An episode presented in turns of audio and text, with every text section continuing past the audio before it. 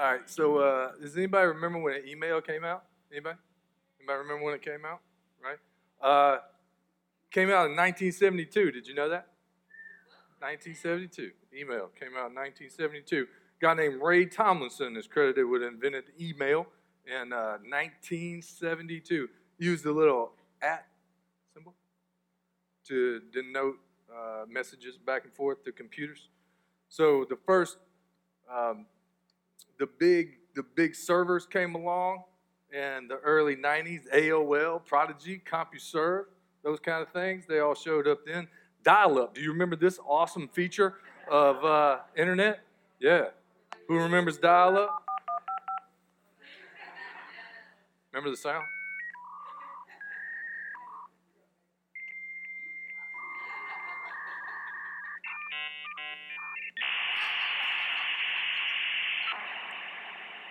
Yeah, you could go off and do something else and then come back, and maybe your computer was linked up.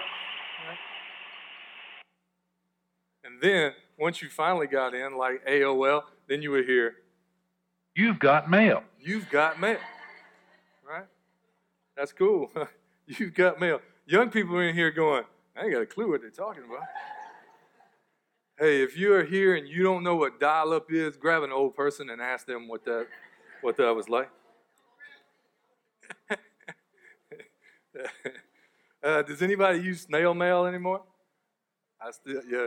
There's five of us that use snail mail. All right. I send out thank you notes, snail mail, because, you know, it's just cool to have somebody write you a handwritten note instead of printing it off, you know, with that fake little cursive signature that you print out on the computer. But email is email's a lot quicker, though, isn't it? Okay, you can get messages across to each other really, really quick. Uh, you don't even have to sit at your desk anymore, right? You can get email across your phone, right? And, um, man, I'm pretty sure that the apostles are up there going, man, that would have been a lot quicker, you know? How come we didn't have, Lord, how come we didn't have email back in the day, right? And uh, we could have we could have taken the gospel of Jesus Christ to the ends of the earth using the iPhone twenty X P plus plus. What's it even up to now? Does anybody even know what the iPhone is up to? X R? X R. See, all the all the young kids know. They don't know what dial-up is, but they know what the latest iPhone is. Cool. Thank you for that. All right, so this morning we're continuing in Acts, and we're talking about mail. We're talking about the mail that was sent to from the Jerusalem church to the Antioch church. And this letter that they composed, it was... It was in regards to the false teaching that they received. Last week, Pastor Nathan told you about the Judaizers who came and threw the Antioch church off. They threw them off track, saying that faith alone in Jesus Christ wasn't good enough to save, that it had to be faith plus something else. In this case, it had to be circumcision. So they were telling them that there was Jesus plus something else. And Paul and Barnabas, they took issue with this, and they went back to the Jerusalem church, and they were like, hey, we need to nip this in the bud right away.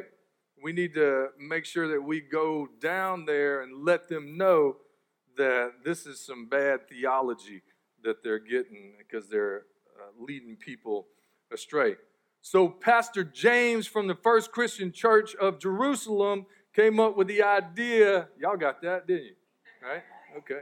Some of them got it in the last one, right? They were like, Pastor James, wait a minute. Uh, so he came up with the idea of drafting up a letter and then taking some heavy hitters and sending them down to the church in Antioch to let them know.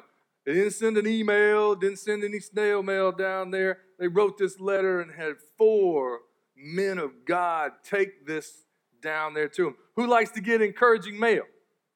I like to get encouraging mail. All right, so that's what we're going to talk about today. We're going to talk about the encouraging mail that this Antioch church got from the church in Jerusalem. Um, so our scripture this morning comes from fifteen, or Acts fifteen, twenty-two through thirty-five. Acts fifteen, twenty-two through thirty-five.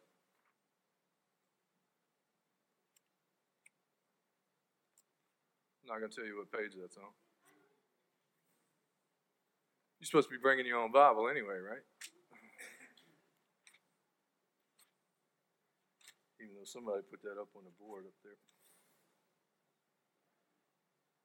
Acts fifteen, twenty-two through thirty-five.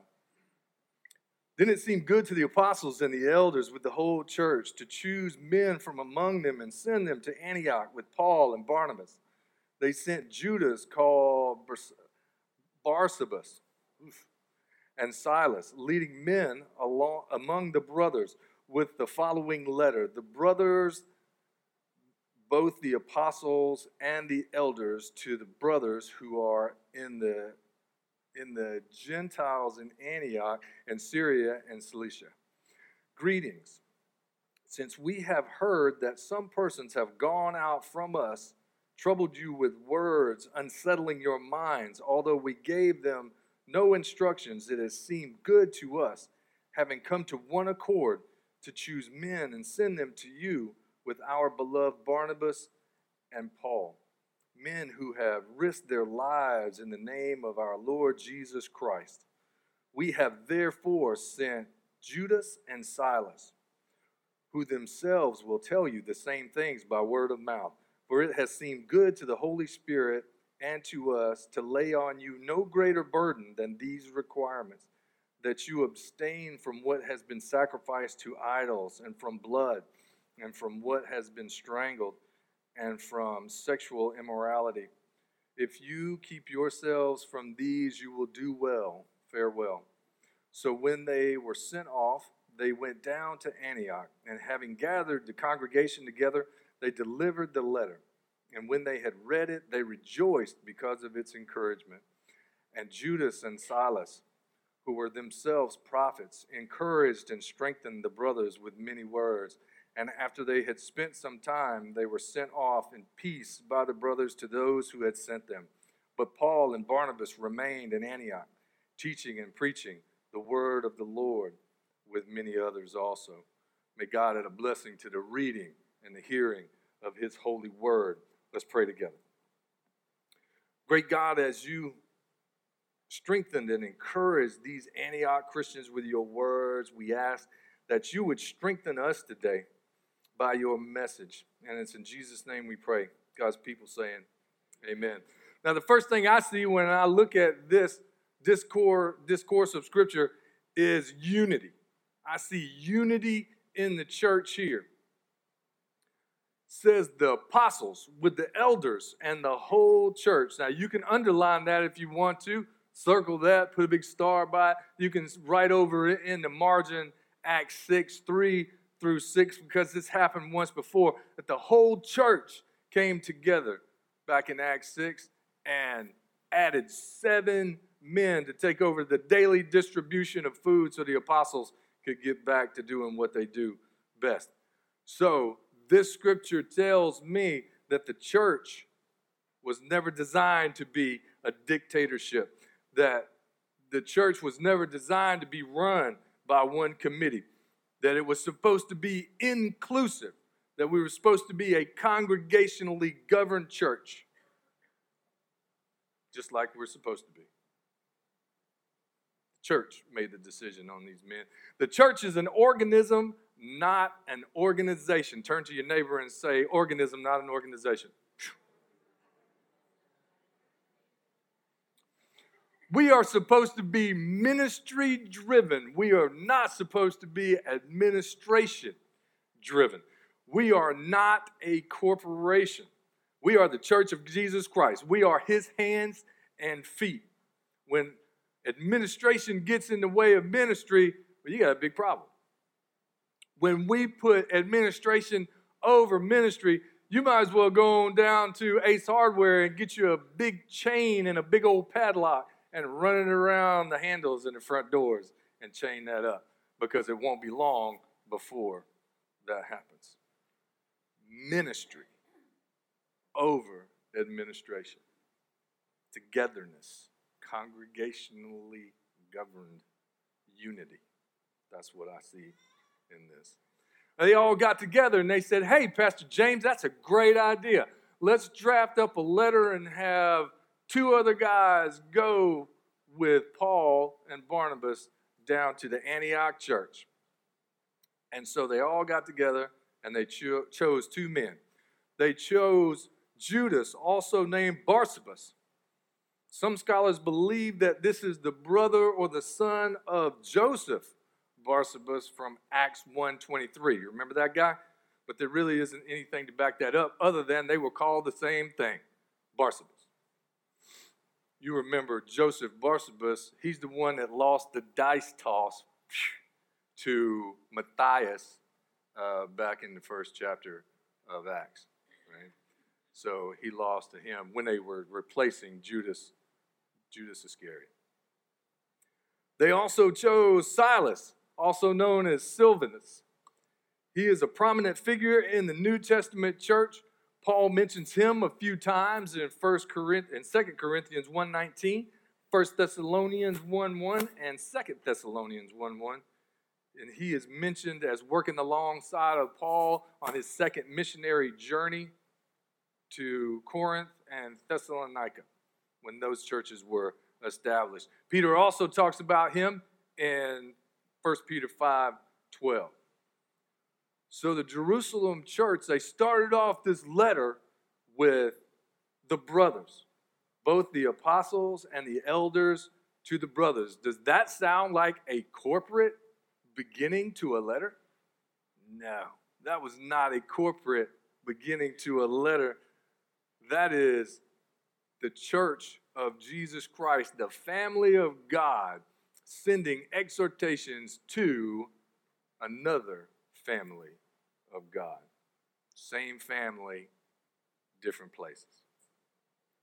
Verse twenty-four says, since we have heard that some persons have gone out from us, you know, some people, these guys, we hear that these guys are coming around telling you something different. We've already told you what you're supposed to do, but these guys are coming along and they're giving you a bunch of bad theology.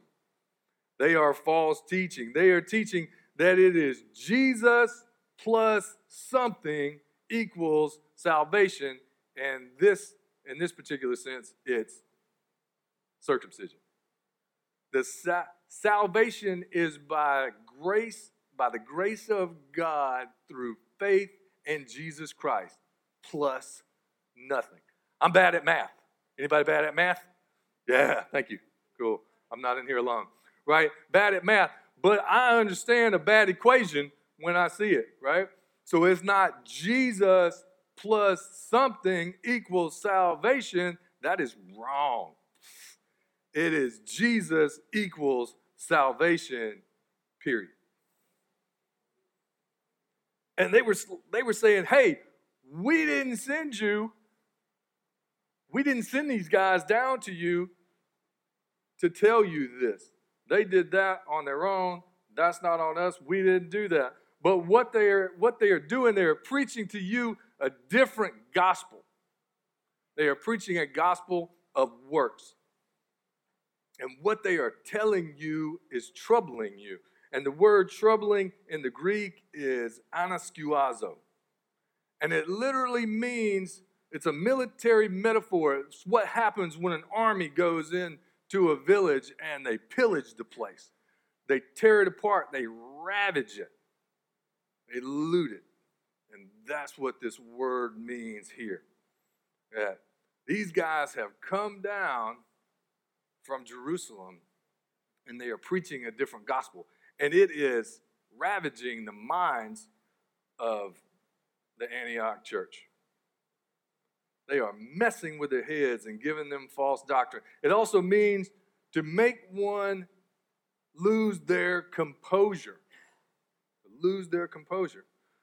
They were saying, they were putting fear in the hearts of the Antioch church. They were messing with your heads. Ever had somebody mess with your head?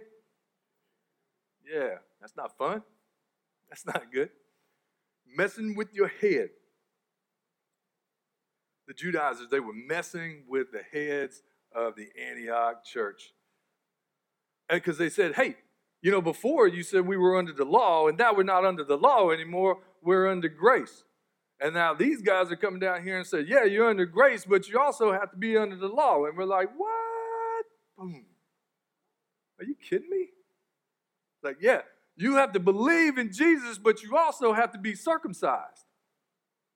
What? No. Yeah, I see you shaking your head. I'm like, I'd be the same way. That would put, put fear in my heart, too, if somebody came to me at this age and went, hey, man, to be saved, you got to be circumcised. I'd be like, hey, I know about all that. So the leadership has come down to set these people straight on what they need to do.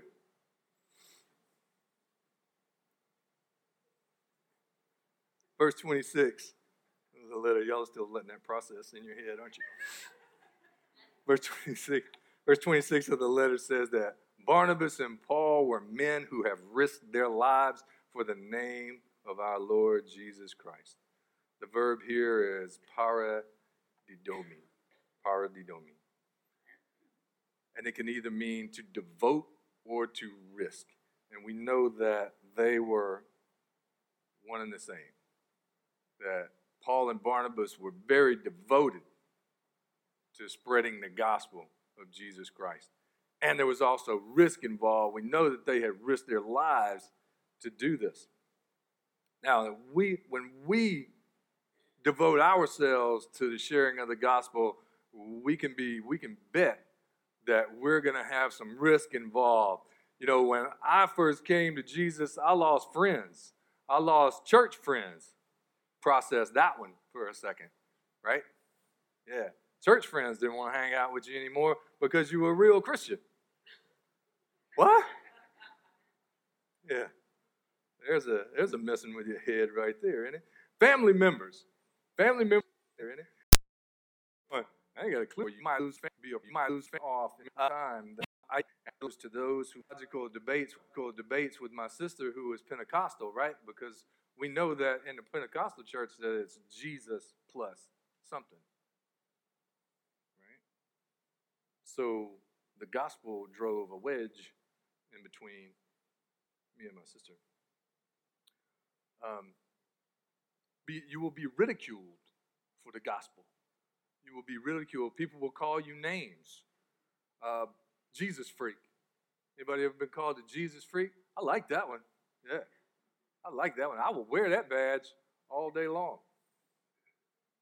And you may even face death. We had a uh, missionary that was in here in the last service. And uh, when I said that, it's like, yeah, eyes got real big. He sees. He sees what real persecution is like. We don't really have real persecution over here, but you go to a different country, and it starts to get real over there. So twenty-eight, twenty-nine gets into the meat of the letter. The Jerusalem church and the Holy Spirit, they decide not to burden the Gentiles. No circumcision, no law, only the necessary things.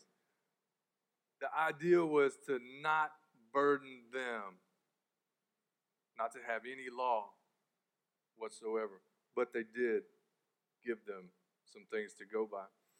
Isn't that what Jesus calls us to do? Is to take him upon ourselves and say, for my yoke is easy and my burden is light, Matthew eleven thirty. The New Testament, in the New Testament, yoke is always used metaphorically with that, and it signifies bondage. And it signifies a submission to authority. In this case, the bondage was to the law. The law is what held them down. And he calls us to find rest in him from the demands of the law that we can never keep. Jesus is the only perfect person. He is the only one who could ever keep the law perfectly. Jesus said he was the fulfillment of the law. He said he didn't come to abolish the law, Matthew five seventeen. He didn't come to abolish the law. He came to fulfill it. Now, should we use the law as a moral guide on how to live our lives? Absolutely. We should use that as a moral guide. Should we use the law to try to save us? No. The law cannot save you. Faith in Jesus is the only thing that can save us. Instead of the burden of the law, the Gentiles were asked to follow these four prohibitions, not as a law, but as a basis for fellowship. The Holy Spirit was in agreement with them. While these may look like Old Testament laws, they were not. They were a basis for fellowship. If they did these things, they were with Gentiles who had had all of these pagan rituals that they had to, um, that came over into the church. So this was about their fellowship with Jewish Christians whose consciences were still with the old covenant. They were still in their hearts the same. They were doing the same things. And it would keep the door open for them. It would keep the door open so that they could share the gospel with unbelieving Jews. Now, I want you to pay close attention to what happens in verse thirty-one. What does it say? It says, and when they read it, they rejoiced because of its encouragement. They rejoiced because a great burden had been lifted off to them. They rejoiced because they were released from the bondage of works righteousness. They were free. Look at your neighbor and say, I'm free. I am free. John eight thirty-two says, you will know the truth and the truth will set you free. Judaism taught that the study of the law makes a man free. But the gospel of John points to Jesus as truth. Now, he is the one full of grace and truth. And true freedom comes through him and through him alone. It doesn't matter whether you are circumcised or uncircumcised. It doesn't matter whether you are a slave or free, male or female, gay or straight or Democrat or Republican. It doesn't matter whether you have tattoos or piercings. It doesn't matter what color your hair is. Thank God, because my color, the color of my hair is not the same that it used to be. We are free by the atoning work of Jesus Christ on the cross of Calvary, and we, we can't earn it.